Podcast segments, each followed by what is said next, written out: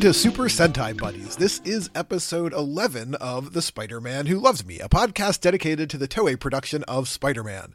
Every week we watch an episode of the show and we share our thoughts with you, the listener. My name is producer Mark. With me, as always, is my co-host and buddy Brian.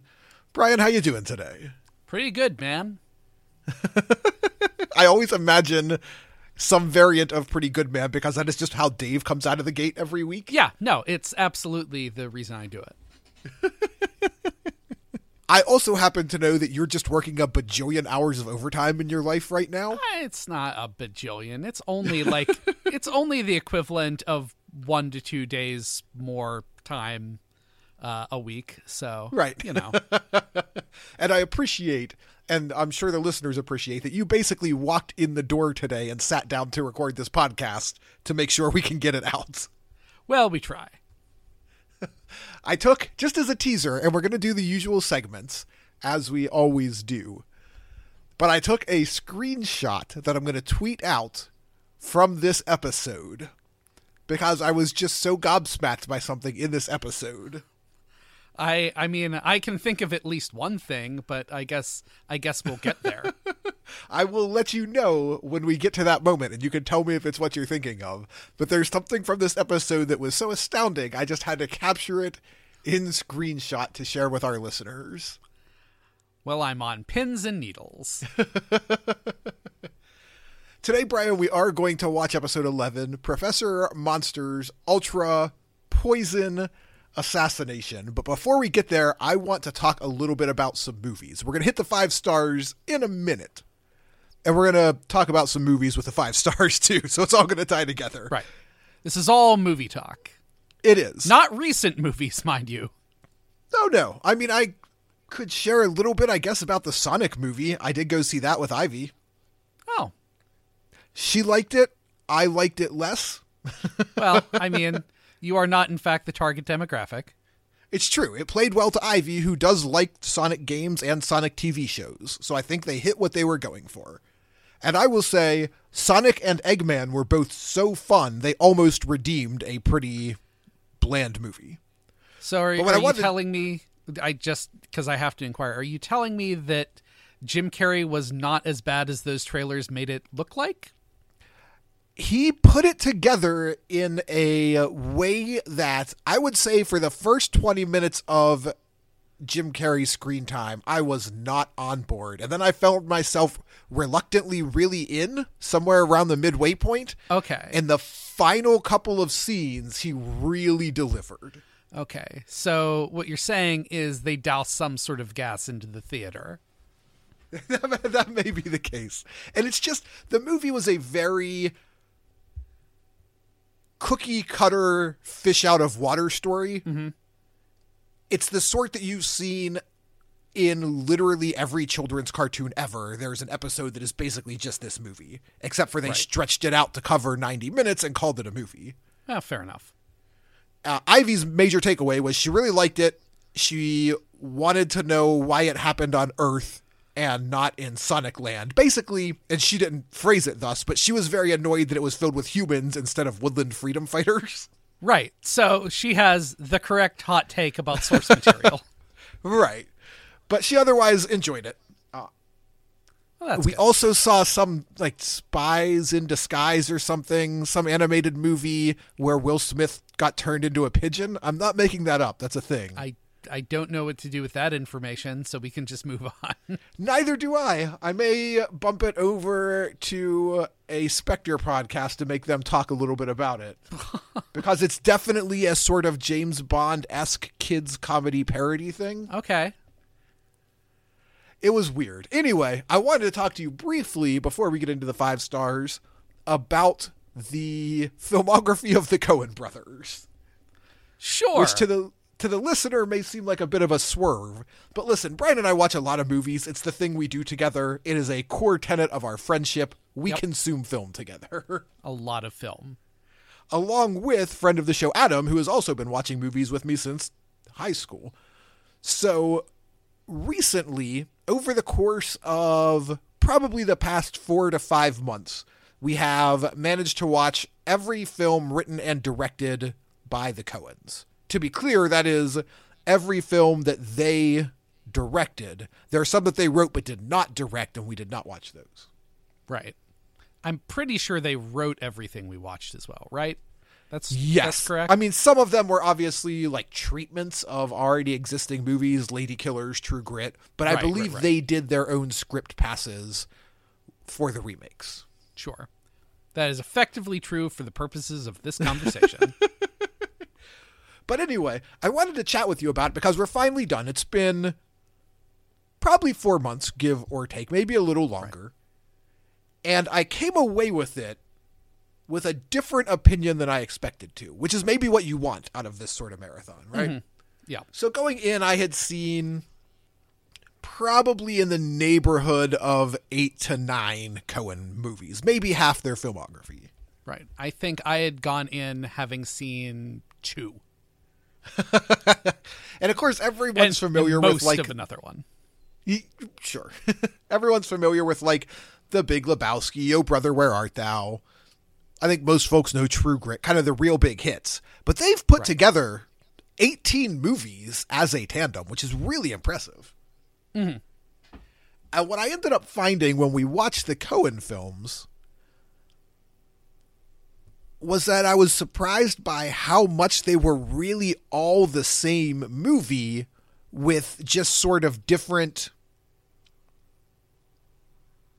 genre subversions, different settings, different framing devices. And I don't say that angrily. They're very different films in their own way, but they all seem to rotate around the same kind of core premise and conceit.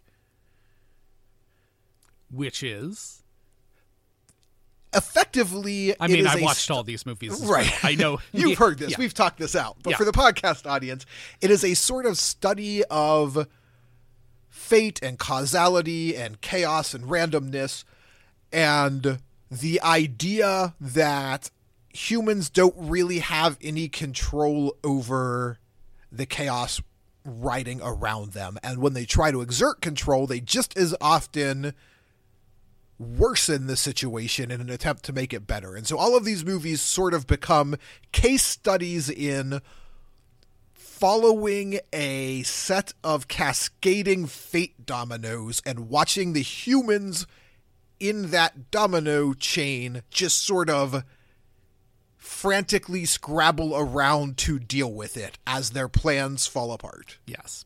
And Also, that's not a negative. Like they make very many different kinds of plans and scenarios, so they feel different. Right. I, I mean, another short way of putting it is uh, eventually some group of people will want to obtain a thing, and ultimately they will not obs- succeed in obtaining that thing. That's pretty much it. Yeah. Typically money, but the moral of the story is no, you can't keep the money. right.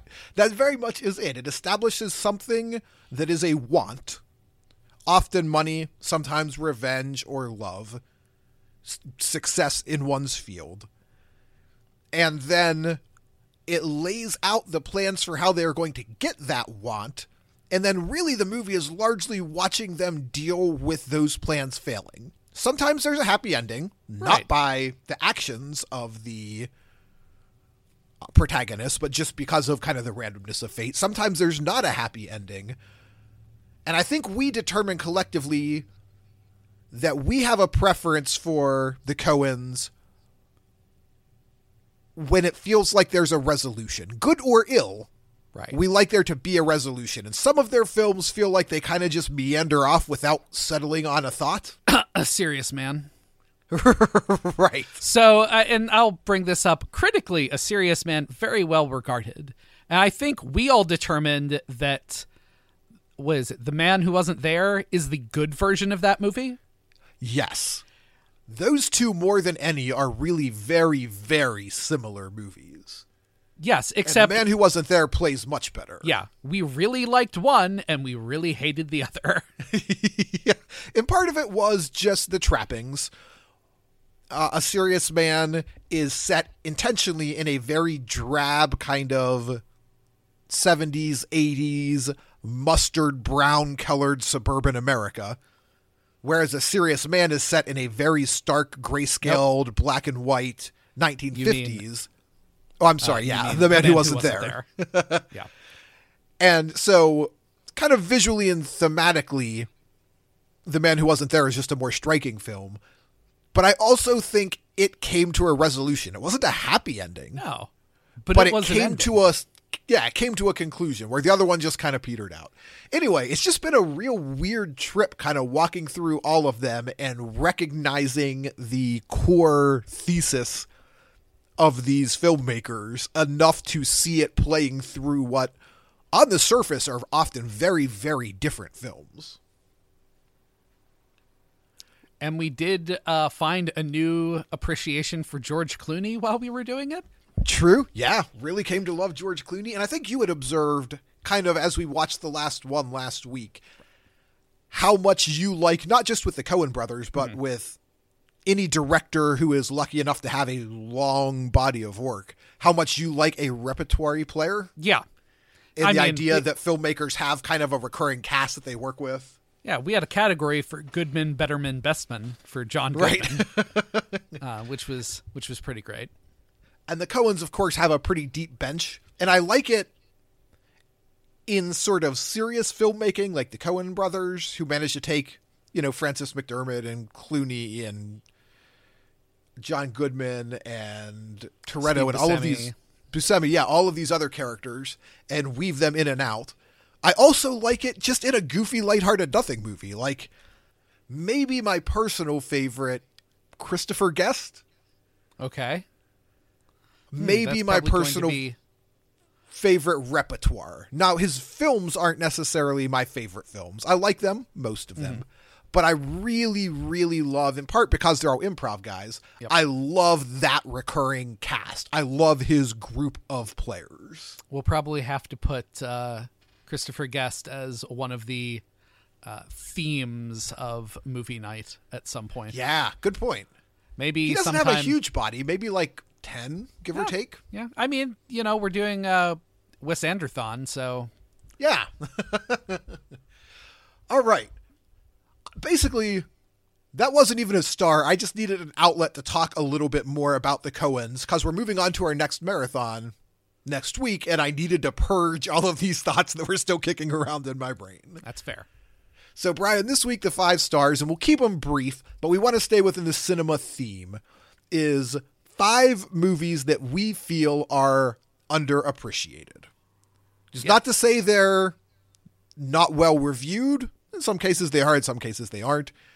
Uh, it's not to say they are good or bad or anything else. They're just movies that we like that we feel don't sort of have the audience that they should.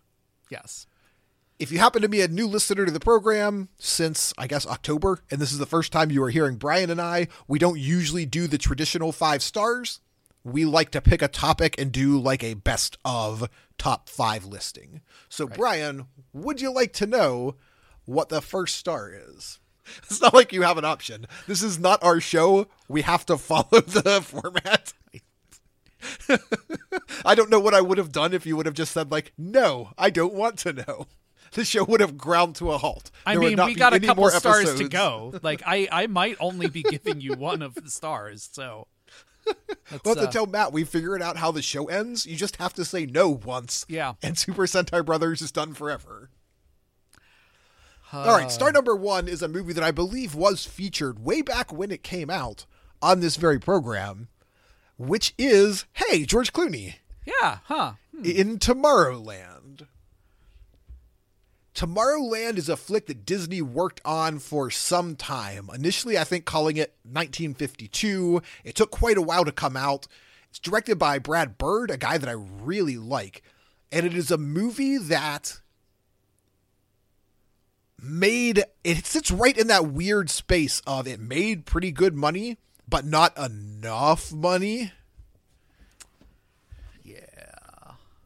And it's just a film that sort of imagines a world where the Disney Imagineers are sort of like a secret society of optimistic, future facing inventors who are trying to engineer devices to help mankind progress towards the next generation. And we see a sort of collapse into dystopia from that group, and the movie joins where the kind of high minded dream is gone and there's a new guy sort of figuring out what went wrong. And it's just this very optimistic and hopeful look at what can be the best in humanity. Mm-hmm. And it's an interesting sets, it's interesting scenes, it's got really good performances, and a really clever narrative that I'm not going to get super into because I want people to go watch it. Right. But it's just unfortunate that this unusual kind of non tentpole franchise big blockbuster flick came out with a very positive and uplifting and thoughtful and hopeful message. It just kind of died on the vine, which is a bummer. It is because it's it's really a lot of fun. Like I, it is a movie where if there is nothing else to like, if you don't have a movie in mind to watch and you think of Tomorrowland, it immediately becomes the movie you're going to watch. Right. I mean, listen, this is a movie that is carried by, among others, George Clooney, Hugh Laurie, Kathryn Hahn, and Keegan Michael Key, and directed by Brad Bird.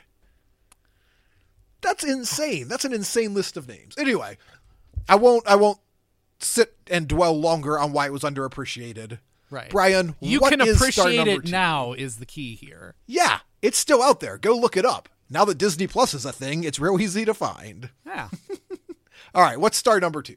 Uh, star number two is what I find to be an underappreciated crime thriller, Lucky Number Slevin. This is one I think you had to talk me into watching, and I sort of resisted for a bit. And doggone, you are very right. I and it was a movie I can't even remember how I stumbled into actually watching it cuz it's it's one of those things where I think I remember at the time when it came out uh trailers or whatever I'm like nah doesn't doesn't look like something I want to see and I saw it years later. So it has uh Josh Hartnett, Lucy Liu, Morgan Freeman, Ben Kingsley, Bruce Willis, Stanley Tucci. And Again, it's, that's quite a list of names. it is. And it's basically it opens up with two rival mob bosses trying to get this one guy they pick up out of nowhere to basically do opposing jobs for them as these mob bosses sit in their towers uh waging their like f- mob war without ever leaving their buildings. It's got a lot of twists and turns. It's funny. Um yeah, it's another one that you can't get into too much because the plot is like part of what makes it interesting is some very major reveals that we obviously don't want to spoil. Right. But it's it's slick. It's a slick film. I don't say that a lot, but it is. And it's it's just an enjoyable watch. Yeah. I mean, come on. Bruce Willis is a hitman. so enough about that, which I could go in more, you know, but I'd spoil the plot. Uh, what is star number 3? I'm just noticing a connection between stars number two and three because star number three also headlines Josh Hartnett. Oh no. Oh, have we discovered something that we shouldn't have? I don't know about this. Are we going to have to go watch Josh Hartnett movies now? Are we Is it? are we going to have to go do Hollywood Homicide? Is he in that? Yeah, I think so. Yeah. Oh, Star number That's a film nobody watched. Is a film by director Guy Moshe called Bunraku. And I don't know how to begin talking about this one because I'm pretty sure you and I are the only people who know this movie exists. Uh, I didn't. We made one other person watch it. Was it Eric? It may have been. So Bunraku is a like a multi-hundred year old style of Japanese puppet theater. That's not really what this is about. it just No. borrows the name and a little bit of themes. It's a sort of uh, generic martial artsy action movie. It came out in the early 2010s, I think. And it is the perhaps ultimate case argument for something I've admitted about myself for a very, very long time, which is I will love a movie that is thick with style, even if the plotting underneath it isn't holding up. That's good because there's going to be another entry on that list in a minute. It's not universally true, but often if you present me with a universe that I want to live in, I'll go along for the ride, even if the story isn't great. This is part of why I love the second Tron movie so much. Oh, you and those Tron movies, man. Bunraku is a story of a post apocalyptic civilization in the aftermath of like a giant worldwide nuclear war. And all countries have banned the use of guns. But the world is still kind of driven by outlaws and gangsters and mobsters. They just all fight using melee weapons, effectively. Mm-hmm. And the film is the story of Josh Hartnett playing a sort of mysterious cowboy samurai style drifter rolling into the East Atlantic and making a run at the crime boss who rules that area. And the crime boss is part of what I love, has a cadre of nine killers who work for him. Mm-hmm. And they're just numbered, number two through nine. And we get to watch Hartnett fighting his way up through the nine killers to get to uh, Nicola the Woodcutter, who, by the way, is portrayed by Ron Perlman.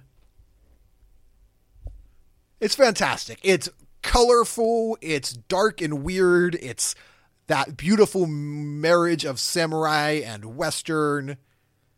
The story is ridiculous. The acting performances are perhaps a little bit sketchy, but it is just pure fun on a bun. I remember accidentally stumbling on it on Netflix, mm-hmm. and I think I got about 10 minutes in before I started frantically messaging you telling you you had to watch this movie. Right. I remember starting on Netflix and going to prepare myself a sandwich and then walking back into the room, not like two minutes later, and realizing that, oh, I need to watch this with a hundred percent attention from the beginning because yeah. there is so much going on here. All right, what is star number four? So, your description of Bang Ku has reminded me why, in our minds, we always mix these two movies up. and it's The Warrior's Way, which yeah, is, it is. It's a samurai western again. Maybe maybe that's hmm. hmm. Okay, look, there need to be more samurai westerns. I think is what we're saying, but it's basically samurai uh, who's the last member of the Sad Flutes clan, right? And um, yeah, he's basically keeping the last living baby of the opposing tribe because he decided, well, I'm not going to samurai a baby. Right. And so he's basically kicked out of his order and hunted across the sea or whatever. Yeah. And he settles down in a western town, which is definitely like it. It's like a weird carnival almost. Like everyone that is a good description. Seems yes. to be a retired carnival worker. Like this town is basically built around a town fair almost, and like they're having a completely different separate movie where there's definitely like a local saying it's a gang leader is incorrect it's more like an uh like an army colonel yes like an evil accurate. army colonel it's like El Guapo from the Three Amigos if he were darkly evil and military. Right. This movie is not a comedy. We should stress that. It isn't. It has some comedic elements, but right. it's definitely not a comedy. And it also has some places where it gets really, really dark. Yeah, darker than I usually enjoy in a film. Yeah, but it's also got gunfighting and samurai and Gatling guns and yeah, and samurai fighting gunfighters. Yeah, it's it is and the, it just has style out the ears. Oh, oh just man, so it, it, oozes so much style. Does the plot all hold together? I mean, what do you want? It's a samurai western. right. Does it have more style than a single movie of either of those genres should be allowed to have? Yes, it does. It, it sure is does. stylish as all get out. it's ah, it it's it's just so over the top absurd and yet I for my money actually really good at doing Yeah. that. It's a perfect version of what it wants to be. Yes, and I I again, we just need more more samurai westerns. Mark, what is what is the next movie that as I recall is sadly not a samurai western? The final movie, star number five this week, is the late 90s comedy flick Mystery Men that came out sort of right at the height of Ben Stiller mania. they were weird times the 90s. They were weird times.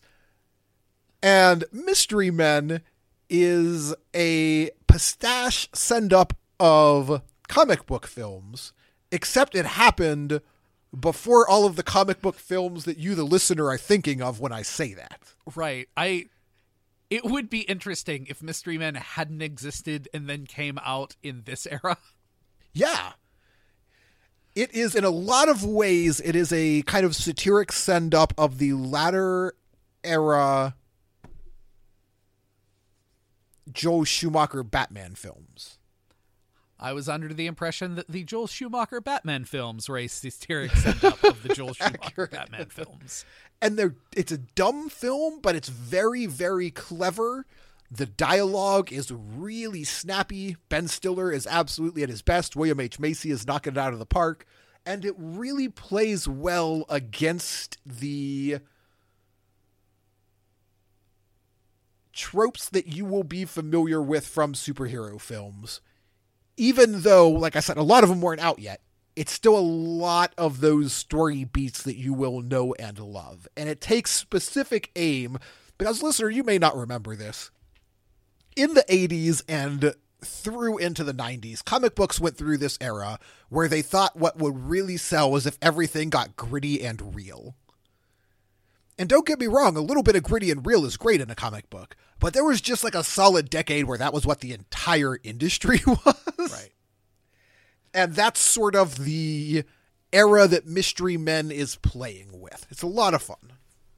So, let's take a break, Brian. Let's watch episode number 11 Professor Monster's Ultra Poison Assassination, Yup. and then come back and talk about it. We'll be right back. Change the apart. And we're back. Brian, how did that episode hit you? It uh it hit me in a couple different places. Uh it did hit me in the Department of Reused Footage. Boy, howdy. And so many flashbacks. and uh there are a couple places where it got real real dark. And due to having seen episodes of this show before, I wasn't sure how dark it was going to go. It not in terms of oh they won't go that dark or more in terms of oh no, oh no. Remember, this is a show where we didn't we light a woman on fire? Oh, yeah. Lots Like of people have died in Yeah. Spider Man. Yeah, like every best friend that Spider-Man has dead. Yeah.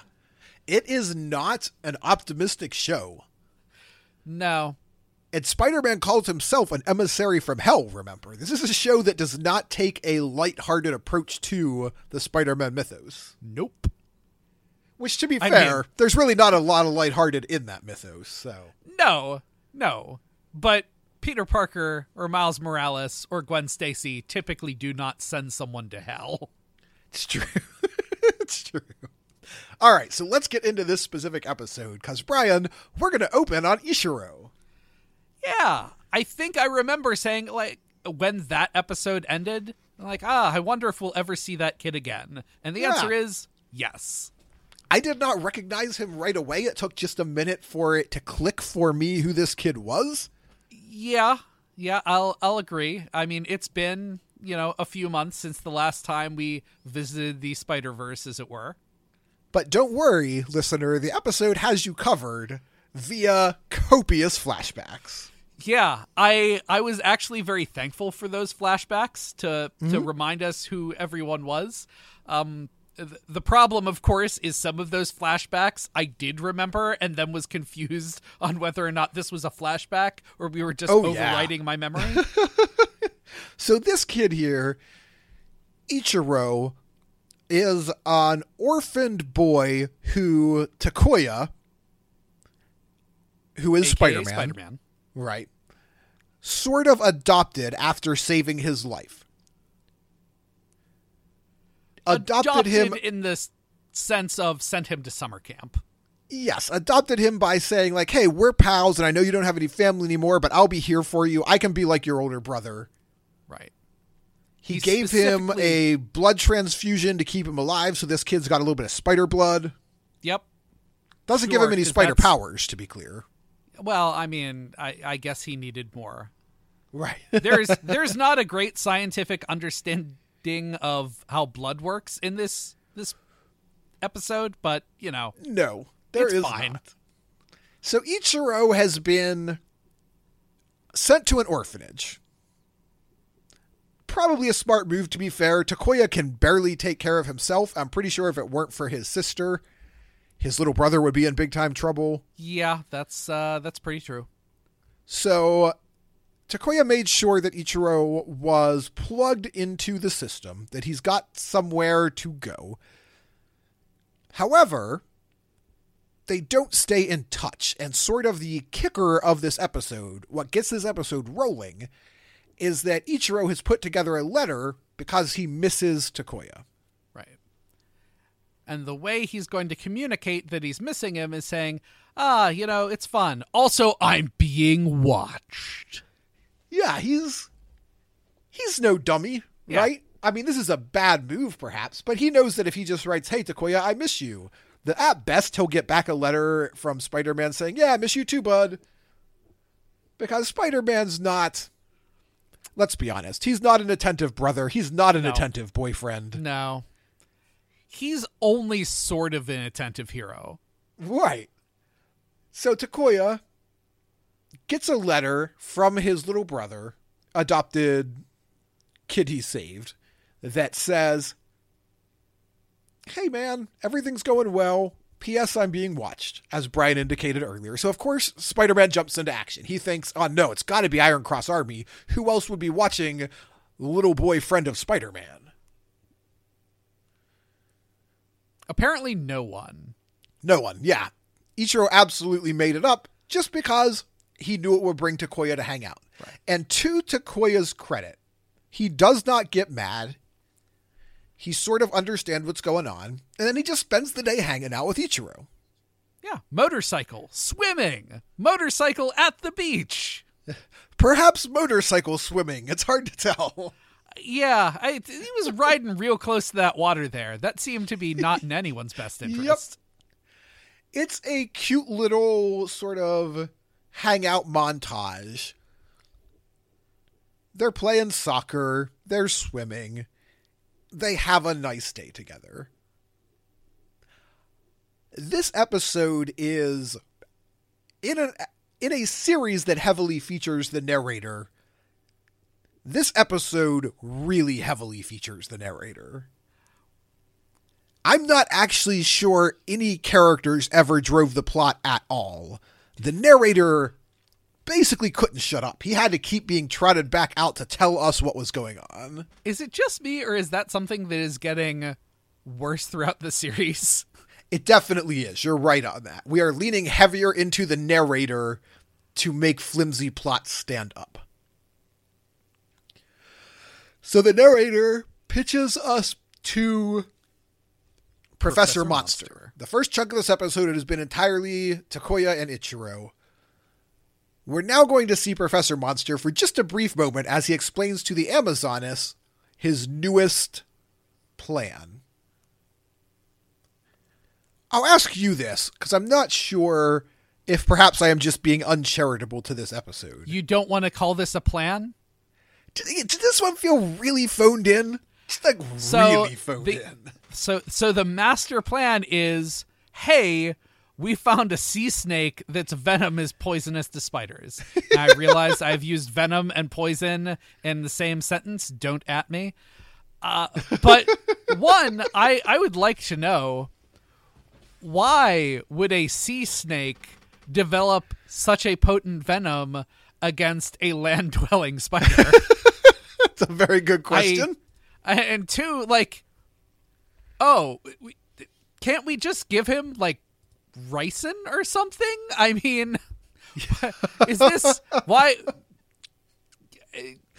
He demonstrates it too by getting quite a good bit of this venom Yeah. and poisoning two very small spiders. Yeah. Now, granted, while this this doesn't feel like the most try hard plan, at the same time, it did flash me back to this is kind of where you start if you're building spider slayers. True. Like, Valid point. If, if I recall correctly, like numerous times, ah, let's fight Spider Man by spraying insecticide and whatnot. yeah, it's So I'll it's a little lazy, but we'll give it to him. Look, he's got to come up with a plan every seven days to Right. kill Spider-Man. Sometimes you're going to be able to put together complex monsters. Other times you just need to fill some time while you're working on the next big thing, and you have to deal with the poison snake from the ocean. You, you know what I've just realized also with this episode more than a lot of the other ones is the feature monster quote unquote has little to nothing to do with the plot at all and just kind of appears randomly and then is big later. Yeah, Like- he didn't even talk about making a monster. We don't learn his name till like No. three quarters of the way through the episode. All this is is uh let's get some snake venom. Yeah, this is Shinkayo, who, as a monster bem, is just a snake venom delivery system. It's not it's not great. Nope. All right, so Professor Monster tells the Amazoness about this plan. It's fine. Everyone seems to be on board. Well, he's going to send Spider-Man to hell. Apparently everyone is sending everyone else to hell. we'll talk about this more in a minute. This show has a weird connection to Christian mythology. Which is which weird connection are you talking about? Well, I mean, number one, the fact that Spider Man is sending people to hell, which Oh, I yeah. know in Marvel Comics, Right. people in fact visit hell and heaven all the time. Yeah, sure. But there's going to be a moment later where I've got some questions about Okay. broader Well. the broader theological implications of Christianity in the Spider-Man universe. Okay, that's that's fair. Um I I also have some questions such as um why does six Fidel Castros abduct Ichiro? That is a real moment in this episode. Because they do realize, oh hey, there's a boy here who knows Spider-Man. Let's go get him. yeah. And they send the Cuban secret police. They sure do. It's amazing. Who just like infiltrate an orphanage? Do you need six guys to do that? They like carry him out on their shoulders. Uh, yeah, it's he gets super amazing. kidnapped. And it's very strange because the intro of this episode is, oh yeah, the Iron Cross has no idea about Ichiro. Nobody's watching him. And then immediately thereafter we say, oh, turns out the Iron Cross was watching him. The Iron Cross. Ta-da! they go they go kidnap him. And Spider-Man finds out. Brian, does Spider-Man find out because his spider sense is tingling? No, his spider sense isn't isn't there's not enough distance for that. How does Spider-Man, noted superhero, find out about the disappearance of this boy he cares about? Interpol. Yeah, good old uh, Mamaya Yuzo, Interpol secret agent and Spider-Man best friend is here. Yep. We cut in with uh, about a minute and a half of flashback of their first meeting, which I was very confused about, largely because I remembered it, but also they didn't cut into it first. They kind of cut into him responding, like, oh, I know who you are, and then into the flashback where he doesn't Yes. know who he is. with and it was no visual or narrative clues that we have cut to a flashback. right. And There look, is nothing to indicate a flashback is happening. They're talking on the phone, and he says, "Hey, Spider-Man, it's me, Interpol friend. We should meet." And then the next thing you see is the two of them meeting. who are you? I'm this guy, Interpol Right. friend. We just like- established that on the phone. Right. And then we cut back. I'm like, I I guess that was a flashback. it went on a little long. It did. And I and I get it. Like that was the movie. So if the movie wasn't shown on the television, like we gotta we gotta cut in that we got a new guy here who's showing up. Yeah. it is interesting because the movie happened in between episodes 10 and 11. Right. We talked about it the last time we did one of these episodes. Yep. It introduced for a f- film that is a standalone thing. It got it's it plays every year there's a or most years at least there's a Sentai movie which is just an episode length feature that plays in Japanese film festivals. And for a thing that is definitely a standalone piece, that definitely occurs outside of the standard airing time for the episode, it introduced a very major piece of new continuity. Yeah. Interpol is now like there's effectively a Commissioner Gordon in this show now. Right. There's a has super radio secret branch- access to Spider-Man. Yeah, super secret branch of Interpol that um, you know, fights the Iron Cross Army. right. And so this show has to introduce it through ham-fisted flashbacks just in case you didn't catch it at the film festival. yes. But for those of us who are watching it, as you say, 30, 40 years later? It's just an internet click away. Yeah, 50 years later? When did this thing air? I don't know. I don't want to think about it. I already feel old enough. It does feel like we just watched that episode and now we're reminding us who he is. Yes. All right. So he says, Hey, Spider Man, bad news. Your little pal has been kidnapped. Right. Good news. We think we know where he is. Bad news, in addition to all the flashbacks, I'm going to recap everything that's happened in the episode up to this point. Yes. Absolutely. He's going to just spend some time reminding everyone what we just watched for the first eight minutes of this episode. Right.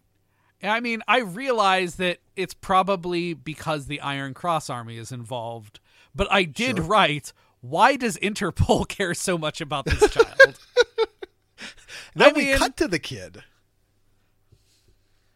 being tortured by the uh, by the Amazoness. in a deep freezer? Like a yeah, she warehouse just shoved freezer? him in a deep freezer and insists that he is going to freeze to death unless he tells them who Spider-Man is. Right. It probably would have convinced me that it was colder if the Amazoness was wearing like a parka. Right, anything. Really. Yeah. Oh, we did miss right before Ichiro got himself kidnapped. He was daydreaming about his fun day with his brother. That's true. And it's only worth noting because the episode uses that daydream as an excuse to flash back to a thing that genuinely just happened on screen five minutes ago. I mean, that's like that's some A level flashback right? We we had an abbreviated montage of a montage from the same episode. Look, there there is they are there are twelve dollars that they were given to make this episode. Twelve blew the- American dollars. They blew the whole budget on the film. They got to save some money somewhere. Yeah. It's all in that licensing rights for Interpol. All right, so Ichiro isn't going to give up Spider-Man. No. And Takuya is going to get changed into Spider Man and race over to the scene, which seems to just be like an office complex. Uh, it's an office complex with a hypothetically real good deep freezer, Yeah. which uh, also involves the monster of the week. I think spraying Ichitaru with. Is that the right name? It's not the right name. Ichiro? Ich, yeah, Ichiro. He's spraying him with what looks to be possibly, I don't know, foam, maybe? Yeah, you know that like spray in insulation that you can get now? Yeah, it's, Basically like insulation in a can that you can spray in and then it expands to fill up. It kind of looks like that. It's very weird. What is it's I I think it's probably supposed to be ice or snow, but it doesn't Hmm. look like that. It looks more like shaving cream.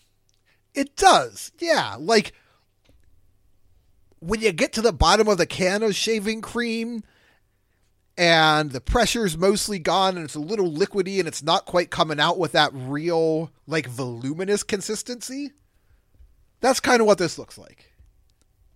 It's very strange. Yes. Uh, A little bit, honestly, a little bit like cottage cheese is what it looks like. what is also very strange is we couldn't use the Ninder costumes in this upcoming fight sequence. Yeah, what's going just, on here? We're just fighting dudes. Uh, Yeah. Said dudes with the cheapest looking toy swords I have ever seen in someone wanting me to believe the otherwise. Those were just foam cutouts, right? Those were foam swords. They were the cheapest things I have ever seen. And we're not talking like high quality year 2020 LARPing foam weapons. No, we are not. We're talking about it at the five and dime on the five side of the store. Some of those may have been cardboard. It's amazing. Why are they fighting Spider Man with swords? Who knows? I don't know. Why aren't they Ninders? We actually had a far shot where Spider Man sees, like, far away, six guys turn into Ninders, but those aren't the guys he's going to fight. So, Nope. meh.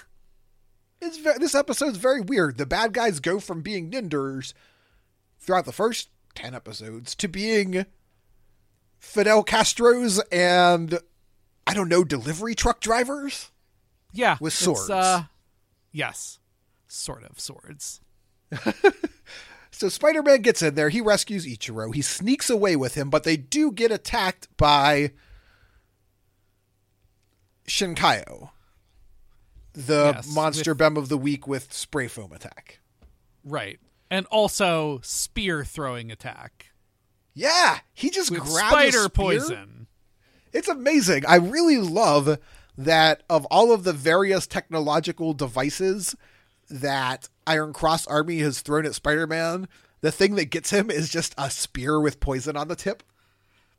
Yeah, this is another one of those cases where you look at it and you're like, you know, just because you didn't successfully, spoilers, poison Spider Man to death this week, it does seem like you probably could try this again.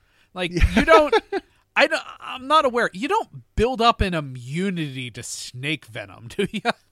Not that I. I mean, maybe there was only one of these snakes left in the ocean. Oh well, I mean that's that's a bad move on Professor Monster's part. So Spider Man has fallen prey to Professor Monster's plan. which is stab him with poison. Right. Poison him.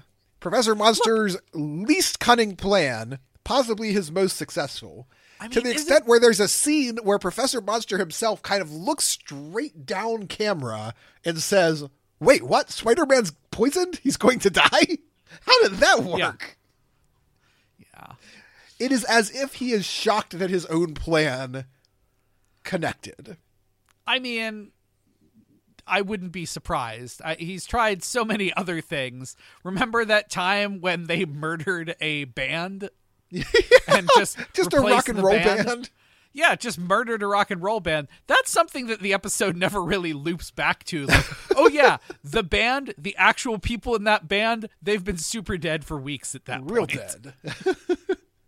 so the poison thing works. It connects the secret ocean snake spider killing poison hits Spider-Man, who by the way is not a spider but is an alien from outer space. Right, yes. Whatever.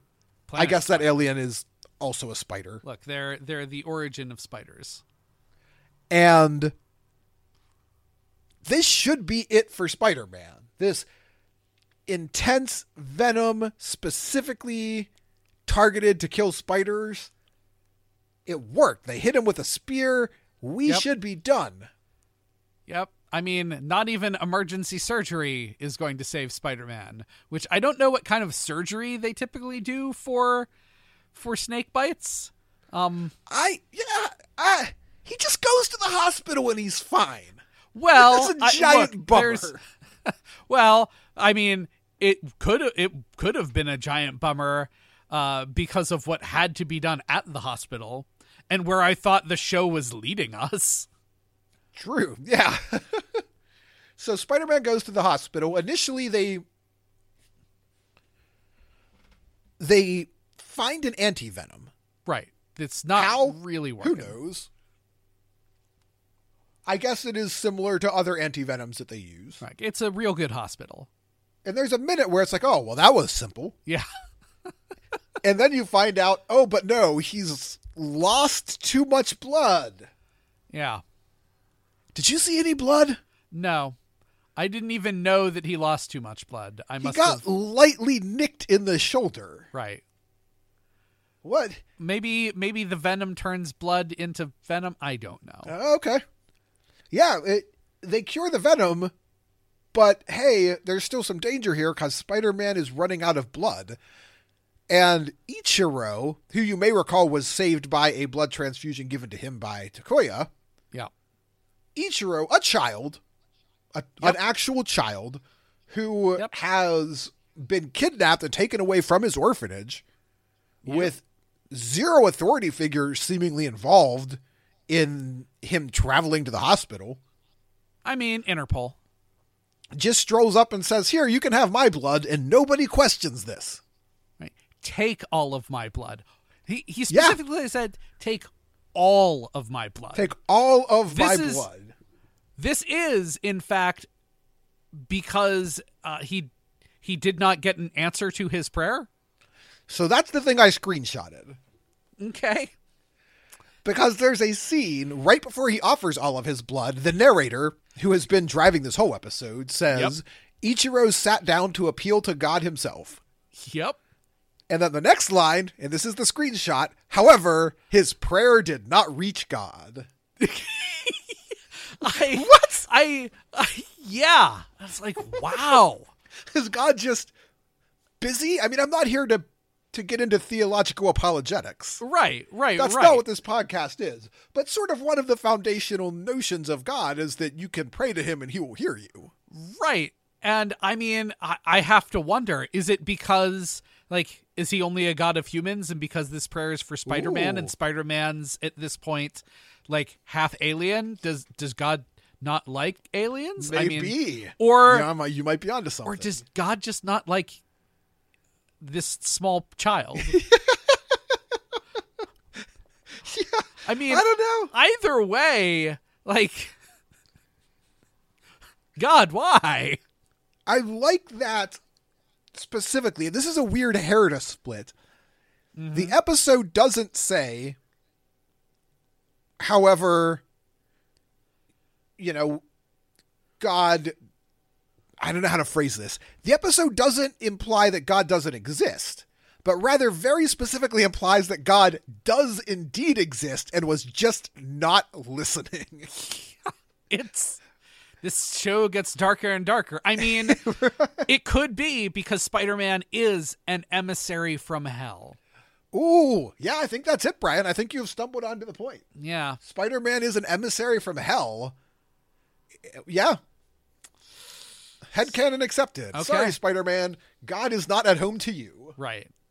I mean, we're going to have to go through a whole John Constantine thing later then. but regardless, Yeah. So he uh, gives, he offers all of his blood, 100% of his blood. Yep. And this is where I wasn't sure how dark the episode was going to go. Because Right. Takuya's going to wake up next to his best friend from Interpol. Yep. And our Interpol friend is going to definitely describe it in such a way that led me to believe that no, we drained that kid d- dry. He's dead now. Yeah, he effectively says, Oh, yeah, Ichiro, he gave us blood so that you could survive, and Right. he's gone now. Yeah.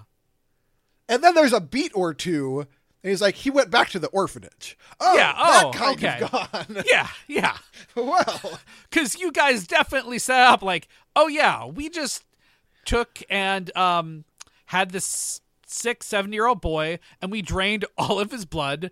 Everyone here at the medical facility was cool with it, right? uh, and yeah, and then we said bye. So, yeah, but thankfully the child is fine. I mean, sort of Ish. fine. He does get intercepted one more time by Iron Cross Army on his way back to the orphanage. Right. Well, I mean, if you look, Amazoness was clearly out in her hiking gear. I kind of liked Amazoness in the hiking gear. I- it's a good yeah, look. It it is a good look. It's also an absurd look It's oh like, yeah, why, it's ridiculous. why out of all of the times that you're surprising someone in the woods did you decide like this time this, This time, time. i'm wearing the the the hiking gear I'm gonna wear a natty sweater vest. yeah Yeah, it's interesting. So she just offs the two Interpol schmucks.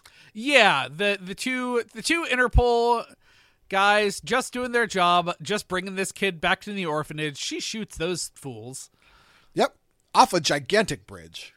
yep And then Spider Man shows up, and we get what has now become the very familiar end of episode fight. yes it is chaotic frenetic doesn't make a whole lot of sense and goes on for a while we go through the entire theme song and then we break into an instrumental version of the theme song Yeah, man, I was like, hey, bonus theme song. Because it always takes. Yeah. That's just what they do.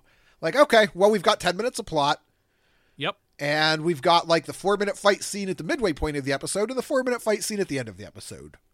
yep We'll just play through the theme song, and when that's done, the monster will grow. Uh, and Leopardon will take care of it. Sword Yep. Vigor, we're out of here. bam But this First time- sword vigor dead Yeah. But this time we did get some bonus instrumental theme song. Yeah, because they really wanted to take advantage, air quotes, of the scenery here, Yeah. which is. I mean, we're already in the forest, but there are times when Spider Man is just swinging, and clearly Spider Man doesn't know where he's swinging to. It definitely looks like Spider Man is a kid playing on the rope swing out back of Old Gower's Field. yeah. Is this anytime you see Spider Man swinging, it is just the saddest thing because this Spider Man does not look like a Spider Man who knows how to sling webs at all. He's just sort of like sadly clutching a single rope and swinging back and forth on it. Yeah. Yeah. we did. It. This. It was not one of the better aerial performances this Spider and this Spider-Man has had some good ones. Yeah. Not not really this week. No, it's not great. There But is they- a lot of it though. So you know what we lack in in quality. Right. And then this monster that we don't care about and don't understand his powers and barely remember his name No. I think does indeed grow scene- big. Yep. And that's kind of sword it. vigor done. Yeah. And then we're going to have a farewell scene on the beach between Ichiro and Takuya. Right. Where where we find out that you know, the child is going to go into basically witness protection and I guess they will never see each other again. Yeah, that's how the narrator closes the episode. They both stood there knowing that they would never see one another again. Why? Okay. I mean, like, not even after the Iron Cross army is defeated, or is this the sort of thing like, well, we don't know when they'll be defeated. Never so we're gonna send Brian. them somewhere, then we're gonna light all the paperwork on fire so no one can ever find them again.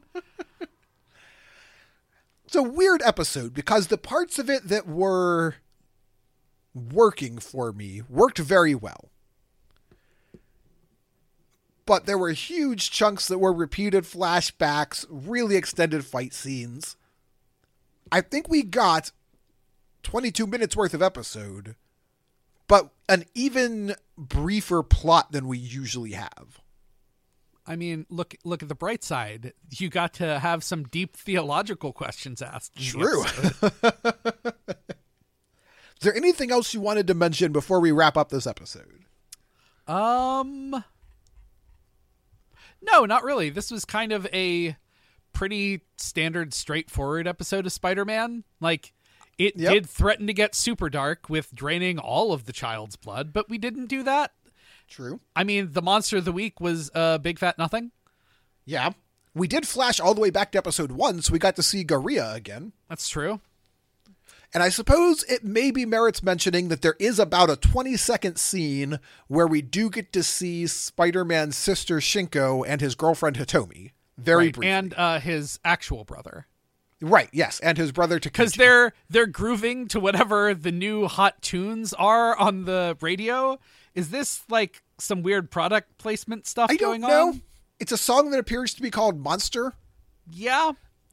I don't know if that was a significant song at the time or I, I don't know. What I do know is they're not connected to the plot, but they draw great attention to this hot new tune monster on the TV. They do. And they also point out, just for good measure, even though we don't get to see Takuya and Hitomi together, mm-hmm. Hitomi does get a line of dialogue to specifically say, yeah, he's kind of a bad boyfriend. Yeah, I mean, He don't even he- call me. I don't even I don't I haven't even heard from him in weeks. Hitomi, you could do so much better. You could do so much better. All right, I think that's it, man. I think we are Yeah. done. So, as is our wont, I will remind you that the Super Sentai Buddies is a production of Retrograde Orbit Radio. You can find Matt on Twitter at Super Sentai Bros. You can find me on Twitter at RO Radio. You can look up all of the various other Retrograde Orbit Radio productions on www.retrogradeorbitradio.com. And you can find Brian and follow the podcast that we regularly do together at Mount Olympus Pod. Again, just hit the website, retrogradeorbitradio.com, if you want to see any of our other cool shows. And that will do it, I think, for this week's episode. So until we join you again, thanks for joining another episode of Super Sentai Buddies. We are the Super Sentai Buddies. I'm Mark, I'm Brian. and we will see you next time for the greatest show on earth. Spider Man.